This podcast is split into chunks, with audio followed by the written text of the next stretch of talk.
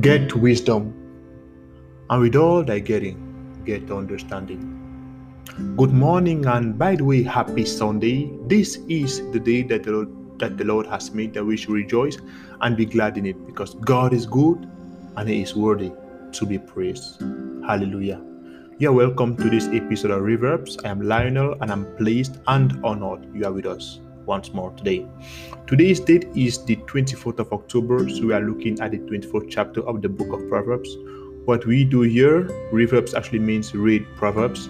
We go through the book of Proverbs, reading one verse per chapter per day, and God speaks to us as we do that. Praise God.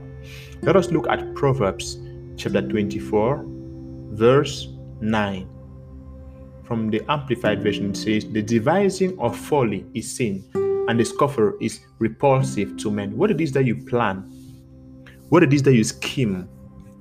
We all plan and scheme for something. We all have a plan. I plan on, for example, tomorrow going to work, and maybe on Tuesday going to do this, and then Wednesday going to do that. What is it that you are planning? You know, at one time or another, sometimes we plan evil. It may not be intentional, it may just be like, you know, just planning, but sometimes as human beings, we plan evil. The Bible here says that he who the devising of evil, the devising of folly is sin. So if you plan to do something evil or foolish, it is sinful. So it's okay, let's say that you fall into sin or you fall into do something foolish, it's okay. But when you plan to do something foolish, the Bible says that that is sin.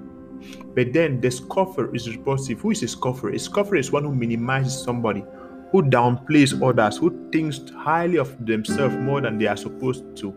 So basically, by thinking twice of yourself, you usually also think low of others. So a scoffer is a person who minimizes others, who downplays others, who thinks that he is better, he or she is better than others. God is saying here that if you are such a person, you are repulsive to others. You may not realize it, but when you minimize others, they minimize you, they push you away. When you uplift others, they pull you close to them because everybody loves to be uplifted. Praise God. I hope that this blessed you. We are in the last days. Jesus is coming soon, and without Jesus, you cannot succeed in this life. So accept Jesus into your life.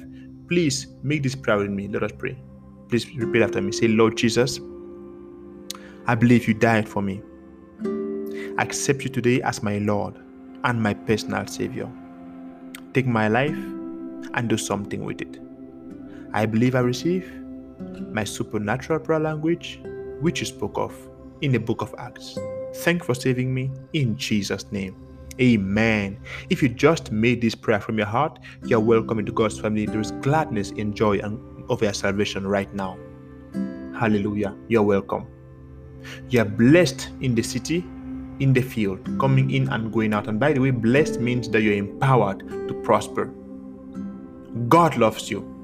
We love you, and Jesus is Lord. See you tomorrow. Have a fantastic day. God bless you. Bye bye.